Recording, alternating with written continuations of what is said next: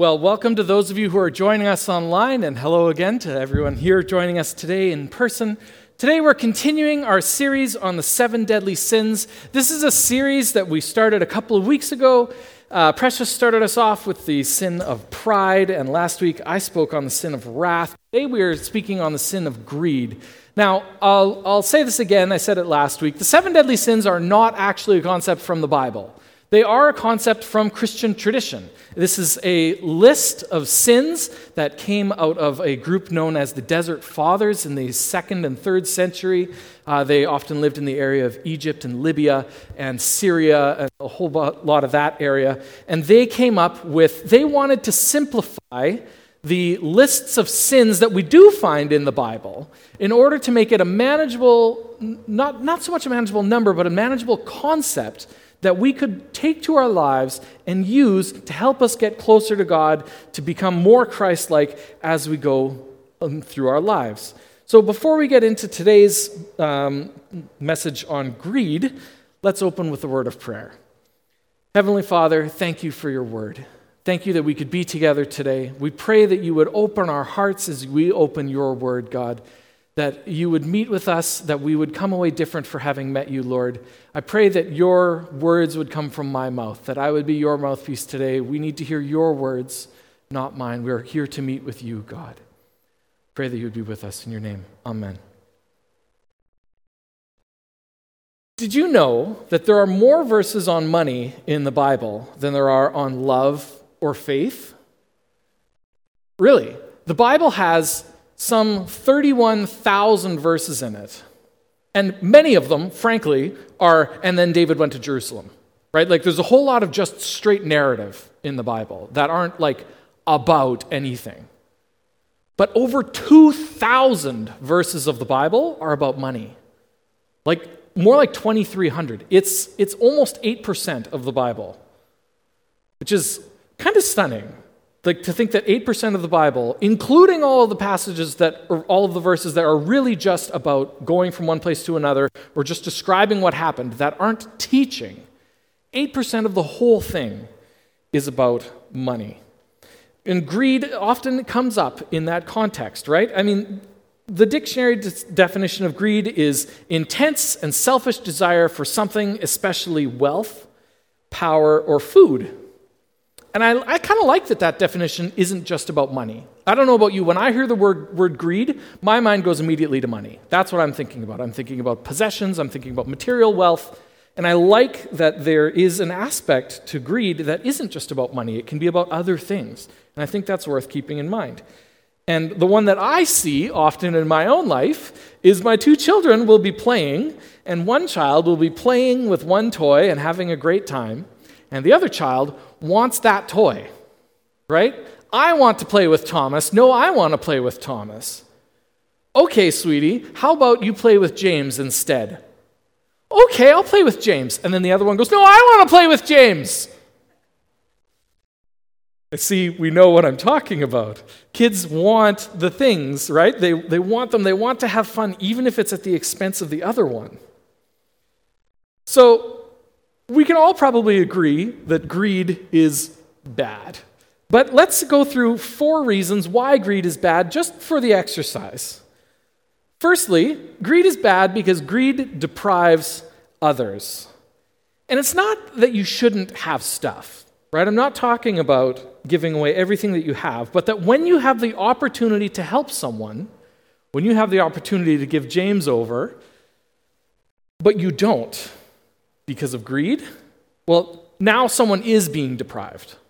Right? It's not that you shouldn't have things. It's that when you have an opportunity to help and you decide not to, now you are depriving. That, that is what that is kind of part of it. Secondly, greed makes you self-centered.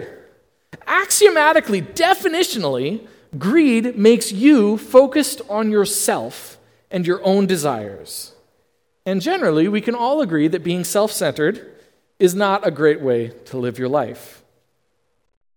But third, and maybe more importantly, greed is directly opposed to faith.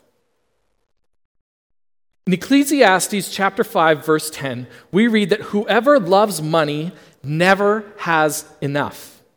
Whoever loves wealth is never satisfied with their income. Have you ever heard that expression? How much money is enough? Just a little bit more. Heard that one? Needing more, that, that need, that desperate need that I, I just I don't feel safe. That's insecurity, right? That's what that is. Insecurity is the opposite of trust. And trust fundamentally is faith. Faith is trust. So if you don't have trust, then you don't have faith. And if you don't, if you're feeling insecure because you need more, well, you're lacking faith. So greed is directly opposed to faith. And fourth, greed takes God off the throne of your life. Colossians chapter 3 verse 5 explicitly calls greed idolatry. The story of the rich young ruler appears in 3 of the gospels. Matthew chapter 19, Mark chapter 10, and Luke 18 all feature the story which we know as the rich young ruler. This is the story where the young man comes to Jesus and he says, What shall I do to receive eternal life? And Jesus walks him through a couple things and he says, One more thing sell everything you have and give it to the poor.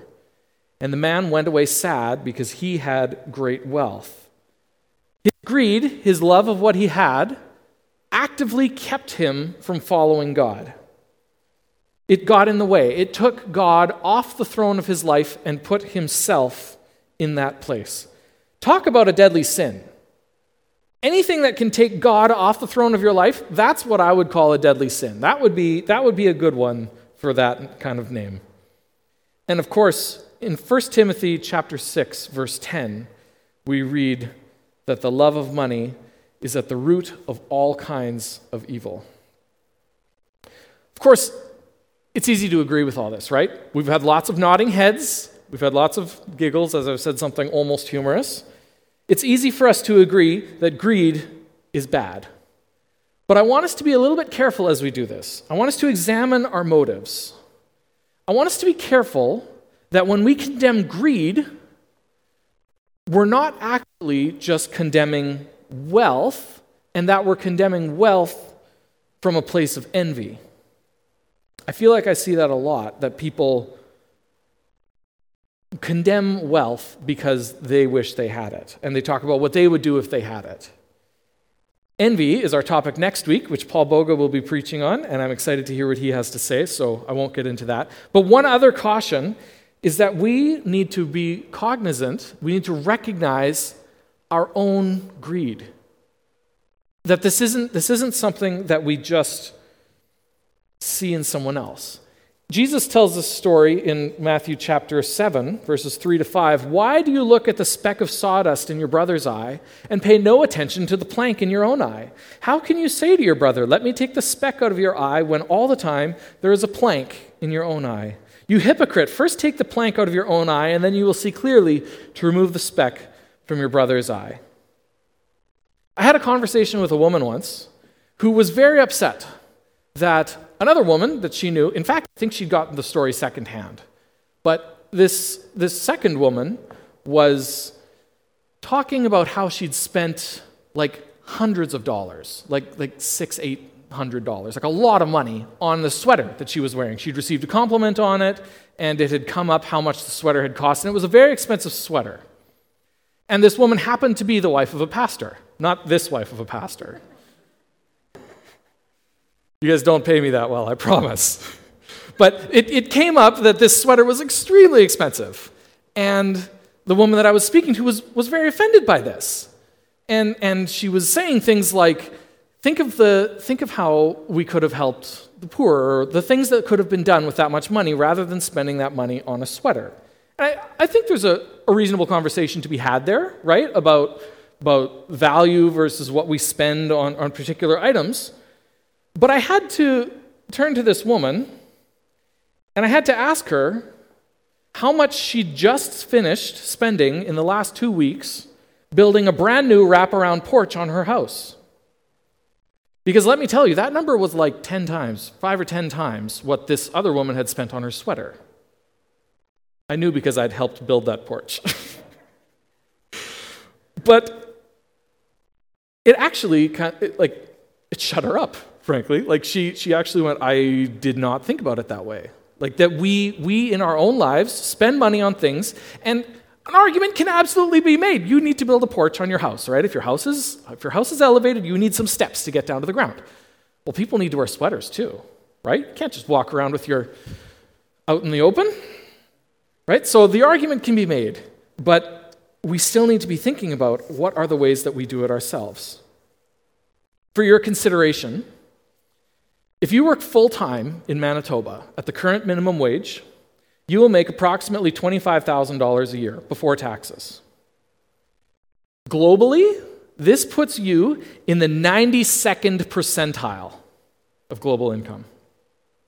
If you earn 60,000 taxes or $60,000 in Manitoba, you're at the 99th percentile. And if you earn $90,000 a year, you are the global 1%. Now, $90,000 is a lot of money, but it's not like that much money. Like university professors make more than that. Right? Like teachers don't, but I think principals do.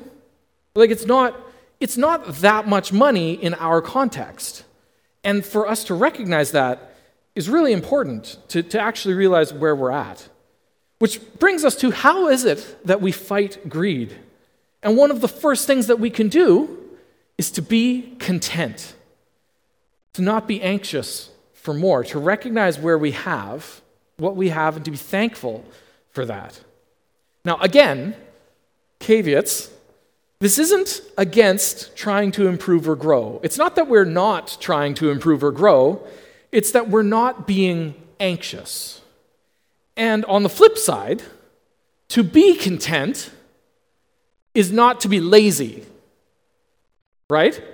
Contentedness is not laziness. It's not deciding, well, it's fine, right? Like it's, we, we just want to make sure that we don't fall into either ditch on this, uh, either extreme on that. Philippians chapter 4, verses 11 to 13 says, I am not saying this because I am in need, for I have learned to be content, whatever the circumstances. I know what it is to be in need, and I know what it is to have plenty. And I have learned the secret of being content in any and every situation, whether well fed or hungry, whether living in plenty or in want. I can do all of this through him who gives me strength. Paul is reminding us that Jesus is our real provision and that Jesus is the reason and the way that we can get through all of our situations. 1 Timothy chapter 6 verses 6 to 10 which I already alluded to where Paul says but godliness with contentment is great gain.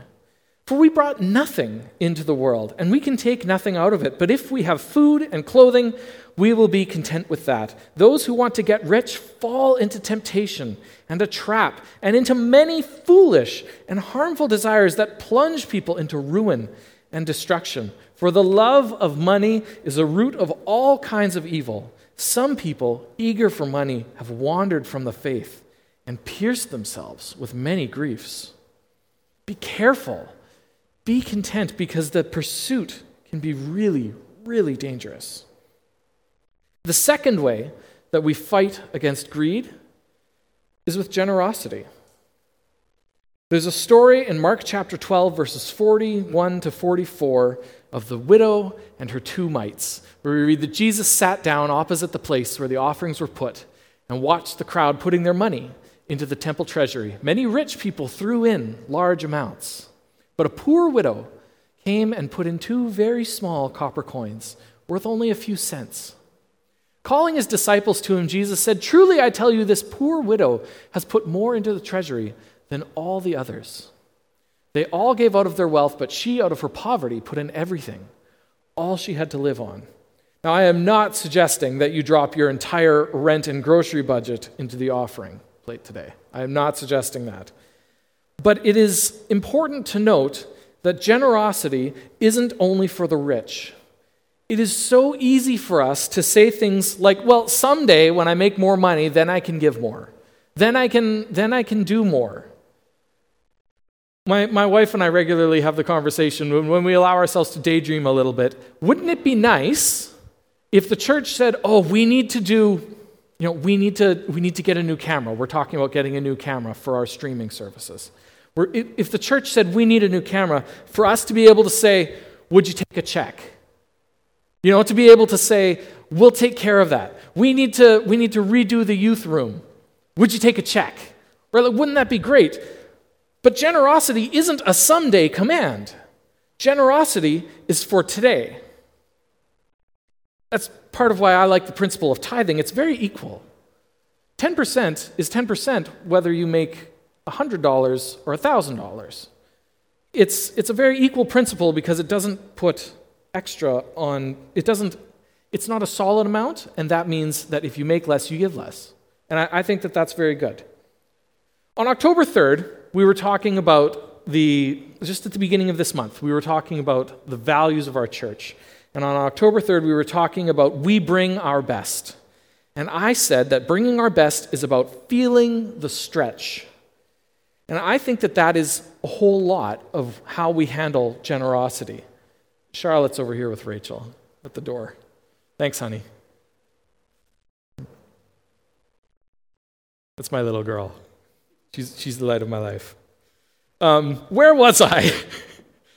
being generous is about feeling the stretch, right? Like it's so easy to drop a couple bucks in the offering plate, but it's when we feel that we're going, oh, can I? I think I can. I want, I want to do this. I'm, maybe I'll sacrifice a little bit and, and push through. That's when we're feeling that stretch. So if you want to know, if you want to know what the easy answer is, if you want me to tell you how much should I give, how much should I give to the church? If you want me to give you a blanket answer, my blanket answer is 10% before taxes. That's my blanket answer. Now, we can talk about that, and I'm also not holding you to that. Nobody has to drop off their tax forms here for me to check, I promise. But the more complex answer is that it is between you and God. Your giving is how you honor God. It is how you fight greed. It is how you m- make sure that God is staying on the throne of your life. We honor God, we feel the stretch, we bring our best. And whatever you feel that you can manage, that is between you and God, and we honor that. Thank you. Thank you for being part of what goes on here, for the, the difference that we make in our community, for the love and community that we're able to share amongst one another. Thank you. Two passages to highlight the point. In Luke chapter 16, there's a story about called the shrewd manager. And I see it's up on the screen, but we're not going to read it because it's kind of a long story and it's kind of weird. Jesus tells a story about this guy who is working for someone else and is told that he's going to be fired. And so he starts giving stuff away. He starts giving away his manager's possessions, which is like, this is not what you're supposed to do. This is not a good Christian behavior, right? To be, to be stealing from one person in order to make your life easier later. And yet, Jesus commends the shrewd manager because the man is using worldly possessions in order to make friends, in order to make connections, in order to have an eternal impact. And the story that Jesus tells is about using our current world's resources in order to make a difference for heaven. That we don't get to take these things with us, and so we might as well use them now to connect with people because people do get to come. A second passage in 2 Corinthians chapter 9 verses 6 to 12 where Paul says the point is this whoever sows sparingly will also reap sparingly. Whoever sows bountifully will also reap bountifully. Each one must give as he has decided in his heart not reluctantly or under compulsion for God loves a cheerful giver God is able to make all grace abound toward you so that having all sufficiency in all things at all times you may abound in every good work. As it is written, He is distributed freely, He is given to the poor, and His righteousness endures forever. He who supplies seed to the sower and bread for food will supply and multiply your seed for sowing and increase the harvest of your righteousness. You will be enriched in every way to be generous in every way, which through us will provide thanksgiving to God. For the ministry of this service is not only supplying the needs of the saints, but is also overflowing in many thanksgivings to God. Now, that's a great passage if you want to preach prosperity gospel, which is not what we're doing, right? Like, this is not actually saying, this isn't saying that God promises to make you wealthy because you give. It's just not what it says. But it does highlight the, the purpose of money is worship. That we worship God through our finances, through how we prioritize those, that part of our life. Because worship is not just singing on Sunday, it's not just what we do when we come together here. Worship is our whole life. In fact, Romans chapter 12, verse 1 says to present your bodies as a living sacrifice. Because everything that we do is to love and serve God, including our money. In 1 Chronicles chapter 29 verse 14, David is praying because David is offering gifts to well, frankly to his son, but it's for the building of God's temple because Solomon is going to build the temple of God and David wants to supply what Solomon will need. And David prays, "But who am I and who are my people that we should be able to give as generously as this?" Everything comes from you, and we have given you only what comes from your hand. Generosity, when we give, when we give to God, when we, when we give not even just to the church, but when we help people who are in need, generosity reminds us that we do not create our own wealth, that everything that we have comes from God, and that everything exists to serve Him. To close, I want to read an extended passage from the Sermon on the Mount because I really think we could do a lot worse than to close the service by reading a whole bunch of the words of Jesus. But I want us to read pa- this passage. I want us to, to hear it, to think about it, to ponder it, to let it go into your soul as Jesus speaks on the topic of greed and money and on faith in Matthew chapter 6, starting in verse 19. Do not store up for yourselves treasures on earth, where moths and vermin destroy, and where thieves break in and steal. But store up for yourselves treasures in heaven, where moths and vermin do not destroy, and where thieves do not break in and steal. For where your treasure is, there your heart will be also. The eye is the lamp of the body. If your eyes are healthy, your whole body will be full of light. But if your eyes are unhealthy, your whole body will be full of darkness. If then the light within you is darkness, how great is that darkness? No one can serve two masters. Either you will hate the one and love the other, or you will be devoted to the one and despise the other. You cannot serve both God and money. Therefore, I tell you, do not worry about your life, what you will eat or drink, or about your body, what you will wear. Is not life more than food, and the body more than clothes? Look at the birds of the air. They do not sow or reap or store away in barns, and yet your heavenly Father feeds them. Are you not much more valuable than they?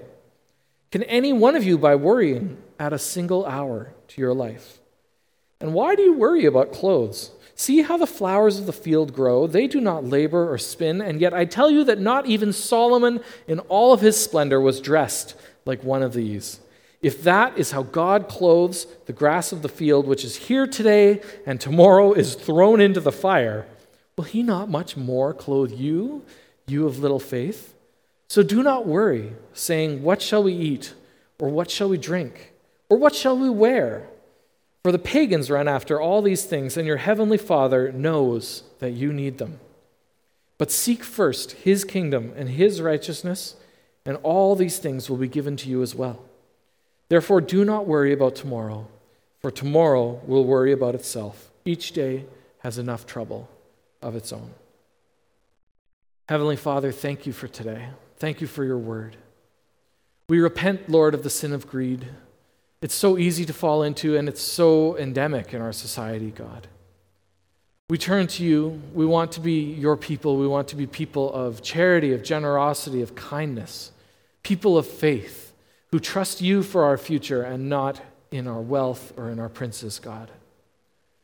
We pray that you would continue to work this out in our lives, that this wouldn't be a one and done time for us, Lord, that we would continue to wrestle with it. I pray that you would bring this up to us as we go about our weeks, that we would remember these words, that your, your word, your Bible, would come up in our hearts as we go to make decisions, and that we would make those choices to honor you. In your name we pray. Amen.